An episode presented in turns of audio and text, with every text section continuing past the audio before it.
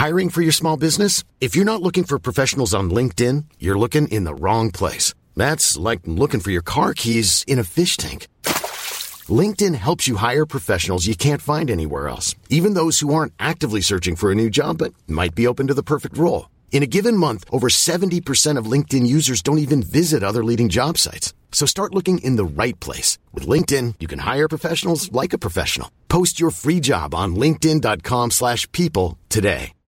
Since 2013, Bombas has donated over 100 million socks, underwear, and T-shirts to those facing homelessness.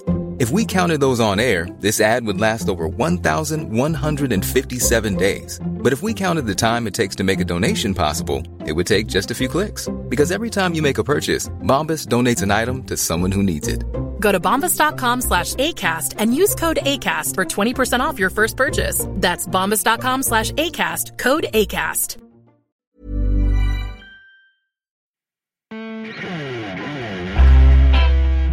Werk Stories is a place for women of color to share their experiences in the workplace. We're no longer whispering these stories to our best friends and partners and then shoving them to the backs of our minds and just dealing. We're talking about bias, equal pay, bad bosses, racist hiring practices, and all the crazy things your coworkers have done or said to you. This is a safe place to tell those stories. The floor is open, y'all. We are telling it all. Hello, everyone. Today, we're talking about what work stories look like when you're starting off in the workforce. How does racism and sexism show up when you're working in restaurants, cafes, and grocery stores? How does it show up when you're securing your first professional job? Let's hear from Stephanie, a Gen Zer who's already got some stories to tell. Hello, Stephanie. Hi, Joy. It's so good to talk to you today. I have been having a lot of little side conversations with folks about the importance of telling like stories from all generations. And when you reached out, I was like, this is perfect because I I didn't know if anybody from Gen Z would have like a story that they'd want to tell. Um, I don't know. I just think sometimes it takes a while to process things that happen, and oftentimes it might take a decade too, maybe. So, so um, I think this is like a, a angle that I think a lot of people would be interested in, right? Like, you know, if you're 45 years old and you've kind of seen a few things, you kind of know what to expect when you go into a workplace. But when you're young, you know, you're really excited and when things like this happen, it can really like burst your bubble early on. Definitely. It can take you off guard when like these situations happen. Yeah. But I'm super excited to share my story and hopefully more people can like kind of resonate with it and realize that this is happening to all of us. Like all it's kind of like it's literally happening all the time and we're just not realizing what it is. Right. The great unifier. yeah. Unfortunately, right? Like, sadly. Um, okay, so let's start off by just telling our audience a little bit about you. Um, so yeah, we get an idea of your life. Um, I just graduated from college and I moved to a new city in the middle of the pandemic.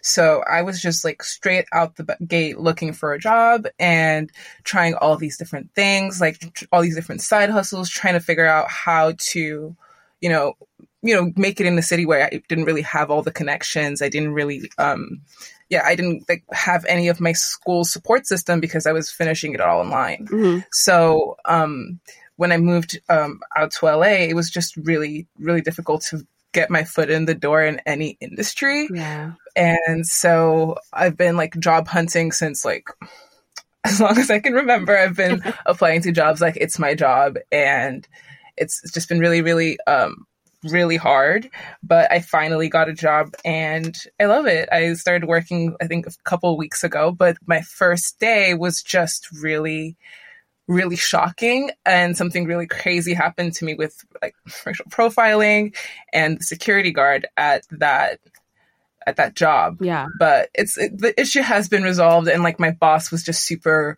understanding about it, which is why I think I'm so comfortable talking about it. Like it's not this huge thing that I have to heal from because I was validated. My experience was validated by my by the people around me. Right. So um yeah, yeah, that's why I think I can talk about it so easily. Yeah. So okay, first off, was this experience the first time you had ever felt profiled at a job? Um, it wasn't the first time, but it was definitely the most like overt time. Like other times, it was like okay, like I would have a job and my name is Stephanie, but I would get called Jackie all the time, and I never understood why. Oh, mm-hmm. Finally, after months of working there, I finally got a shift at the same time as Jackie, and I met her, and it was the only other black girl who Oh, worked at that wow. store. So it was just like, oh, I get why I'm getting called Jackie now. And these were my supervisors. These are people who did my paperwork. Like, Mm-hmm. how do you not know my name? You've seen my social security card. I, I just don't understand. Right. Yeah. that story so is it was so common. And I think when white people um particularly hear the story it doesn't seem like a big deal right? Because it's like oh i just got mixed up or it, like they don't get the root of where it's coming from in their own you know prejudice. And then also i don't think they're really grasping how it feels. It's sad to be like you haven't distinguished my personality from anyone else's here. Like i'm not important enough to learn to know to even be able to like look at in the eyes so you can tell the difference between my face and someone else's. Um it's just yeah Right. It's like it's these are the kinds of microaggressions that just get swept under the rug. Yeah. And it's like it's just like a little bit dehumanizing Mhm. every like time that you're at work being like completely dismissed. And for the longest time I didn't understand it because I didn't meet the girl and knowing that I was the like I thought I was the only black girl who worked there. And then Oh. finally meeting her was like this moment of solidarity. And guess what? They called her Stephanie all the time. Oh, So it was just, it's really, really sad that we were just, we were an archetype at that store. We were a t- like a, a collective being because of this. yeah And that's just really dehumanizing. yeah and it doesn't make that work experience great when you feel like the people there don't really value you Exactly. Well, all right. Tell us about, you know, this latest experience. What kind of job or place is this? Well, this is like, I guess it's in the, um, like, a fashion district Mhm. and it's pretty bougie it's a little upscale but um so it's like in this like a mall situation and there's obviously like a mall guard Mhm. walking around the stores loitering i guess that's his job and um this was like the first time i ever worked there. I was just doing this uh, small gig for uh, my sister's friend who just needed someone to get delivery boxes shipped in sit in this empty office and just get a bunch of deliveries shipped in. So it was like gonna be a really straightforward job. I was not even supposed to like talk to anyone. Like she showed me how to get the key and everything but i was like opening the storefront basically. Mhm. and this security officer um who's like really for some reason really angry at me it says that i can't be doing this. He's like no you can't do this. You're not supposed to be here. I don't know you. I've never seen you here so you can't be working here. And i'm like no actually i do work here. I'm doing this job. This is my first time here um, this position obviously turned into a full-time position and i'm working there but this was my first time there and I, I had never seen him before. So he just i guess he knows every single employee in this entire mall and he just was not having it. So he starts wagging his finger in my face and starts saying that he's going to call the cops on me. I'm like dude i'm just trying to open the door. And once i open the door i can show you that i have like you know the key and the authorization to be here. And Yeah. he just starts yelling at me and saying that he's going to call the cops. And I start getting really scared and start like kind of raising my voice so that someone can hear what's going on. Mhm. And luckily, the um the store right next door, this girl comes out and she starts talking to him and she's like, "Hey, what are you? wh- Why are you harassing her? What's going on?" Like she st- starts mediating. This white woman starts mediating between me and this police, this not even police officer, this is security mall cop Yeah. and and she starts me like she distracts him. That's all she does. She keeps his attention long enough for me to open the store and i go in and i i get all the, the authentication to show that I'm, I'm supposed to be here. I get like the the, the key and the the master lock. Mhm. and finally he realizes that no i'm actually here to work. I'm not trying to rob the place. Like that that switch happens in him. Yeah. and he's like, "Oh, okay." And it's just it, it was kind of embarrassing to have to have um like a white ally vouch for me to to be able to do my job. Right. It was really scary when he started threatening the police on me because obviously I am a black person and I know what that that threat means Mhm. and it was just really really insulting to for him not to think that I was here to work. There were so many people around. There were so many people walking in and out of stores, doing all sorts of things, being busybodies. And I was not like, this was at 1 p.m. on like a Monday. Mhm. I was dressed in these cute little overalls and I had my hair in buns. Like, why do you think I'm here to steal? Like, what about my appearance other than my skin color right. has any indication that I'm here to steal something from this empty storefront? Because it was an office store where I was going to be getting the deliveries. Like, it's, it was literally nonsensical to profile me that way. Yeah. Like, everything was pointing to the fact that this person is here for a job. Like I had a little tote bag. Like Mhm. what was what was going through his head that I was going to rob this place? That I was not supposed to be here for some reason. And it was just really like hard to, for me to understand because all of like the signs, at least to me, just showed that I had legitimacy over like, you know, taking up the space and being here and trying to do this job Yeah. And it was just really r- ridiculous. So, um, as it was happening, I got on the phone with my sister and she, she contacted the, the owner of the store and it was just really like good to have this chain of people validating my experience, being like, Oh my gosh, I can't believe this happened. Um, are you okay? Like, what can I do?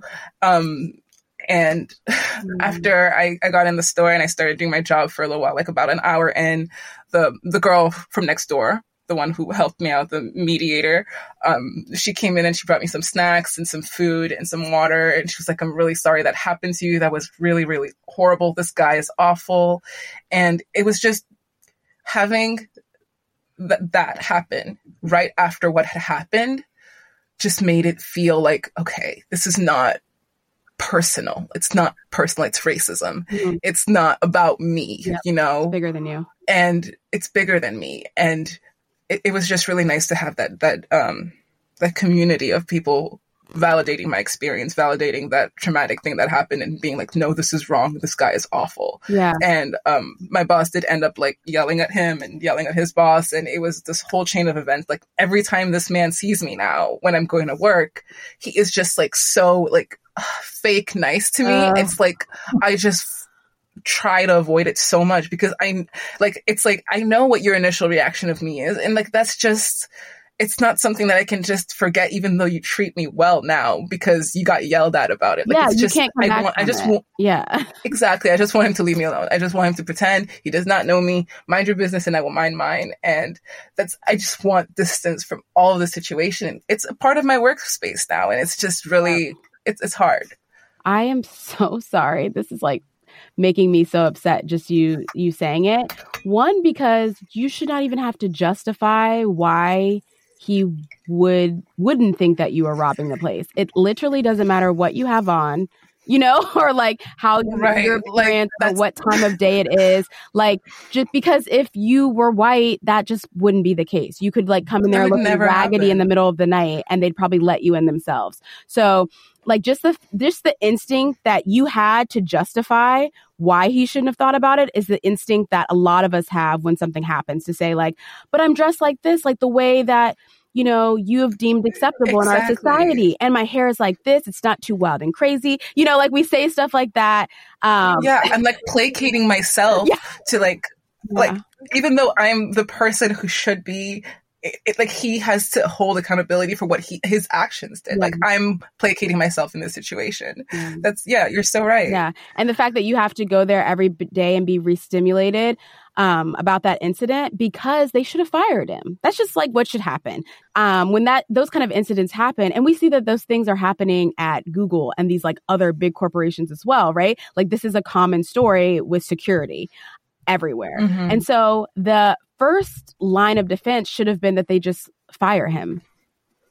Absolutely. I definitely think that they were there's not enough accountability that has happened, but I was just really happy that my my employer did vouch for me and Yeah. did take it there and I, I don't know how much uh, power she personally has over the hiring of the small. Yeah. Very little, I'm sure. Yeah. But I, I just feel like in like a bigger, I guess, in different jobs that I've had, that's that's been like in bigger corporations like this would not have happened. Like they would not have vouched for me in that situation. Mm-hmm. like i know that i like even the little amount of respect that i got from like vindication that i got was a lot. Yeah it felt like a lot. Yeah because what people will try to do when they say they're supporting you is say oh my god i'm so sorry that happened. Maybe next time you should mm-hmm. come with your badge out or maybe you know they'll try to like you know, give you mm-hmm. solutions. But it's like sometimes we, we don't need anyone to play devil's advocate. Like what happened was wrong. There's nothing differently I could have done to not be profiled unless I took my skin off my body. Um, so let's not make excuses Literally. for this person. Um, and so that's like this backhanded support that I think people try to lend and it's it's useless. So Absolutely. I'm glad I've had so many friends that tell me like when I've had experiences and I share with them like white friends that tell me, "Oh, well maybe you should just dress more professional at the job or maybe you should do this and this with your hair. And it's like, well, do you do these things when you're at your job? Do you do these things? Mm. And you don't feel the need to conform yourself this way. Why should I? Yeah. So it's just like, yeah, it, it's it's a form of gaslighting, honestly. Mm-hmm. And like, what a privilege it is to be able to walk into any space the way you want to however you feel that mm-hmm. day and just like not think about it and not have to agonize and strategize over, okay, so I'm going for this interview or I'm going for this, I'm going for that. Like, how do I want to be perceived? We have to do that to go to the freaking mall. so, absolutely. So absolutely. I'm, I'm really, uh, sorry this happened, but like, I don't know. What do you think? How do you think this experience is going to impact your future. You know, you've got a lot more years of working. Um, and unfortunately, you probably will have more experiences. Um, they'll be different. They'll look different. You'll be in different, um, you know, jobs, roles, but you probably will have more. I mean, how does this change the way that you operate going forward? I definitely, um, I didn't expect myself to react that way, but, um, I think I'm very proud of the way I handled the situation. I was not apologetic to this man.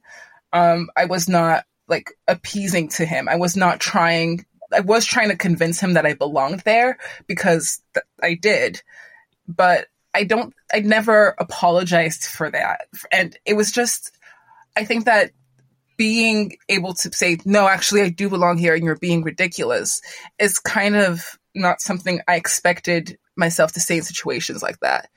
And I think that the way to handle these kinds of situations in the future is really just gut instincts because I, I, I don't know what I'm going to do when mm-hmm. these kinds of things happen.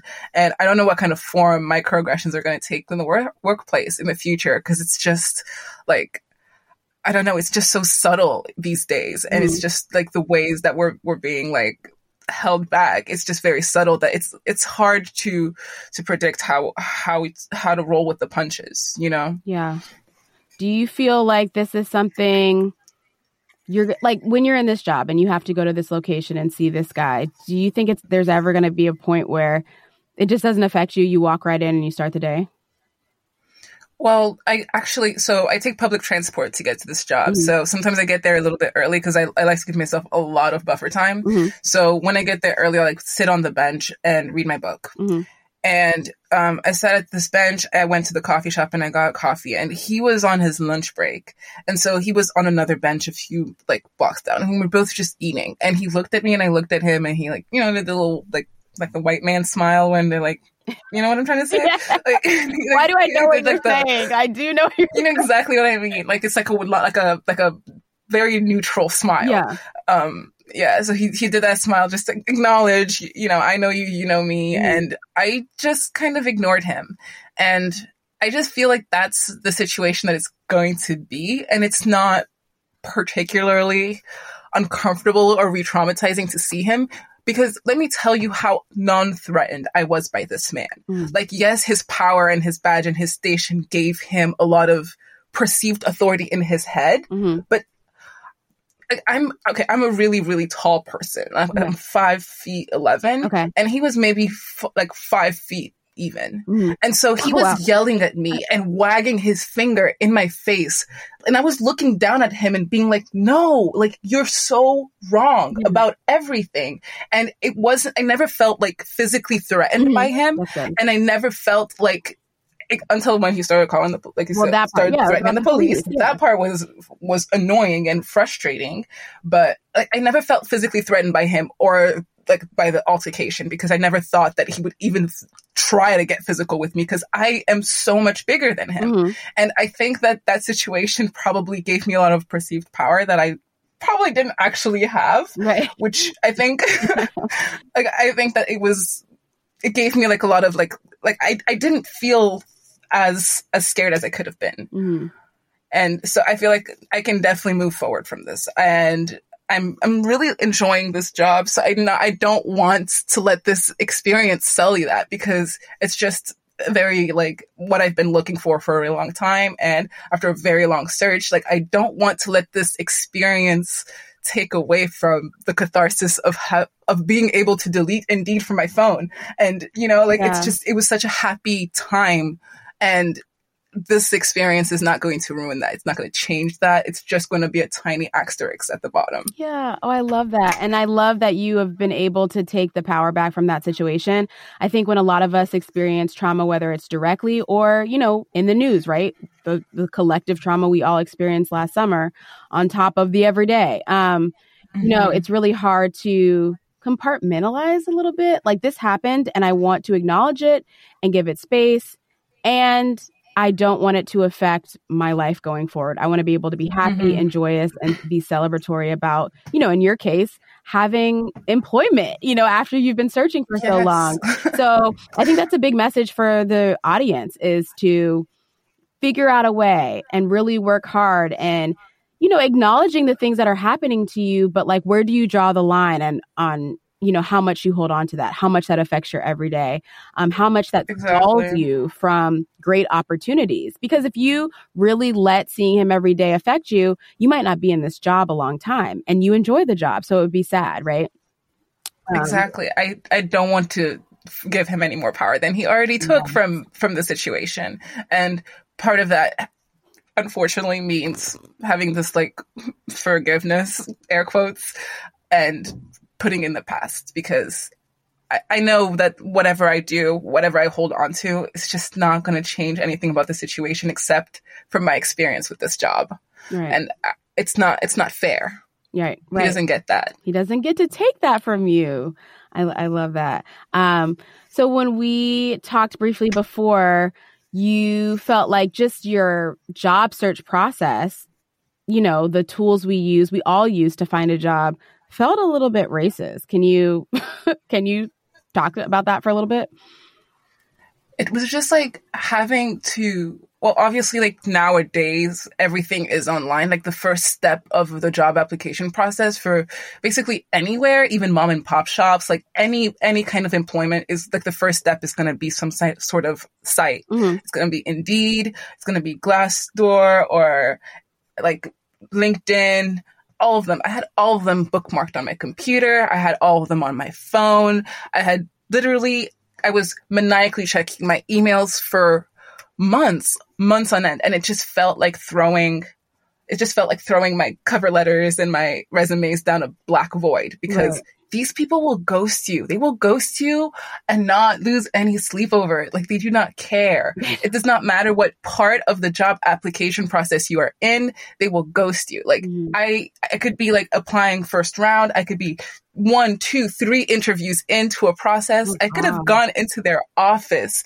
and met all of their people and they will ghost you. They will not tell you that you didn't even get the job. And that's just like, how am I supposed to get closure? How am I supposed to take this like as constructive as a constructive experience to move forward mm-hmm. from? Yeah. When I, I have nothing to even be like, oh, okay, so this is the end. And now I have to start looking for something else. So then you get into this process of just throwing all of these like hooks into the ocean and hoping something lands and it's just like nothing. And it's just the the way that I did end up getting a job was not even through these processes. It wasn't even through all of these things that you know I guess my guidance counselors and all my my professors told me you know you have to do your cover letters. You have to do the the keywords and and do all these things. And it doesn't matter. Mm. and the reason why it doesn't matter is because before even a, a human person will see your resume before it even gets to a person. It has to pass through a computer. and the computer will not let me pass. It simply will not let me pass. Yeah. Like it, there are so many, so many barriers that like, like first of all, my last name, my last name is very, very African sounding, Mhm. and there's just so many, away, so right? many code words that just give me away that I know I'm not passing this this algorithmic purity test before I can even get to the hiring manager's desk, before I even get a shot at a conversation. Yeah. And it's just it's discouraging. It is, and I they're all designed the same. Like most algorithms are designed with the same um, white male um, used as the standard, right? Even those systems where they like scan your face or or take any type of Mhm. readings on you, um, the entire healthcare system. Oh, just the entire healthcare system. You know what I mean? Like all this stuff is based on white male bodies as like the The default. yeah the yeah the default so if anything is is responding differently or like you said there's keywords that they could be pulling out of your cover letter or your resume that are like mm, This person is black. This person is is female. This person is XYZ Yeah. that probably doesn't prioritize them. And I don't I don't understand how um how you get around that except for you don't look for jobs there. Like and and that's where all the jobs are posted. So I I just it's a, it's it's a trap. Yeah. Because it's determining like these algorithms are determining housing. They're determining like employment. They're determining like your loans and your credit cards like all of these things. And they all have tiny racial biases. And it's like that adds up to just this mess yeah oh my god i feel like the walls I are closing in the walls are closing. I you're in the closets right now recording and the walls are like getting tighter and tighter than they already were yes it's like feels like everything around you and it makes you look around at everything we do in our society and like almost approach it from a little distrust naturally from the beginning Mhm. and maybe you have to do Yeah. that, right, to be strategic. Because if you have the knowledge and we have no, the knowledge, and there's enough research out there and shows and movies and all this stuff about um, artificial intelligence to know that it's skewed this way, we just have to be maybe try to be more strategic about the way we're getting these opportunities, if possible, right? Only if possible. I think the only the only advice I would have to is to try to like meet people in person Yeah. because those are like I've heard that you're just more likely to get employed from your network, like people you actually know, Mhm. than you are from these far away devices that need to link you to a person who might look at a piece of paper to maybe make a decision about you. Mhm. Like the the more we personalize the employment process, that's just the only way to get around these systemic inbuilt biases because I, I guess I got this this job through nepotism. My sister helped me find it. Like she, so it's like I would never have gotten this job if it was posted on Indeed. I would have been seen as underqualified, or maybe not even get to the employments, like to the um, hiring manager. So it, it's just, I I feel like there have to be other a- avenues because these feel like you're constantly falling into dead ends, and it's so demoralizing. Yeah. Yeah. That in person connection is key. Um, and if people like actually see you, right? The, the people hiring the manager, whoever sees you and is like, oh no, I definitely don't want to hire them. Like, um, Mhm. then that's their own individual racism and the racism of the That's company playing yeah. out, which for some reason makes me feel better than a robot deciding that the company I'm applying for is already racist before I've given them a shot to show it.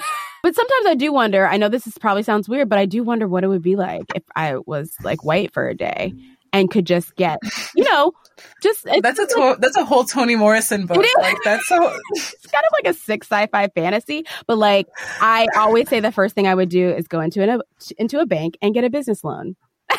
and then we just Yeah. go from there. Like all the possibilities just that you can think of in one like 24 hour period um would be incredible. So yeah, we definitely a business, a mortgage loan. Imagine. something oh my god uh, right like that's really a problem for our communities but i thank you so much for coming on here and being vulnerable and and you know sharing what happened to you it's important for people to hear the many many many many different ways um you know that we feel threatened at work around work trying to get to work in trying to get a job in the first place, right? We just want to work like everybody else here. We all want to be productive Exactly. members of society, um, despite what some politicians will tell you about uh, Black folks. So, Thank you so much for giving us the space to Yeah. actually go over this like dramatic stuff and this just like awesome um like conversation to be had here. yes, thank you so much. A big thanks to Stephanie for sharing her story. When racist things happen, it is normal for us to try to justify them. And sometimes we even blame ourselves. We live in a society that has conditioned us to do so. But it isn't your fault. And I hope this episode was a reminder of that. If you're interested in telling your story and getting on a podcast might be a little too much for you right now, just email me at werkstories21 at gmail.com or send a message to the Werk Stories Instagram. Together, we'll figure out the best way for you to share. Have a great week.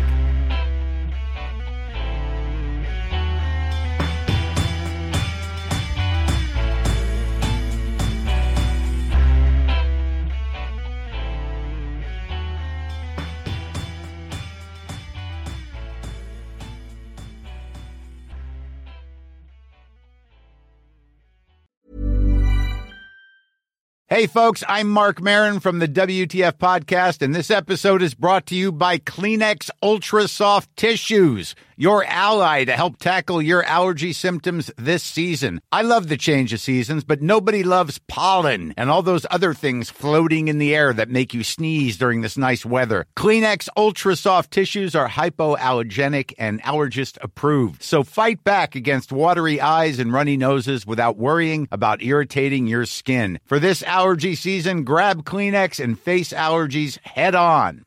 Mom deserves the best, and there's no better place to shop for Mother's Day than Whole Foods Market. They're your destination for unbeatable savings, from premium gifts to show-stopping flowers and irresistible desserts. Start by saving 33% with Prime on all body care and candles. Then get a 15-stem bunch of tulips for just $9.99 each with Prime. Round out Mom's menu with festive rosé, irresistible berry chantilly cake, and more special treats. Come celebrate Mother's Day at Whole Foods Market.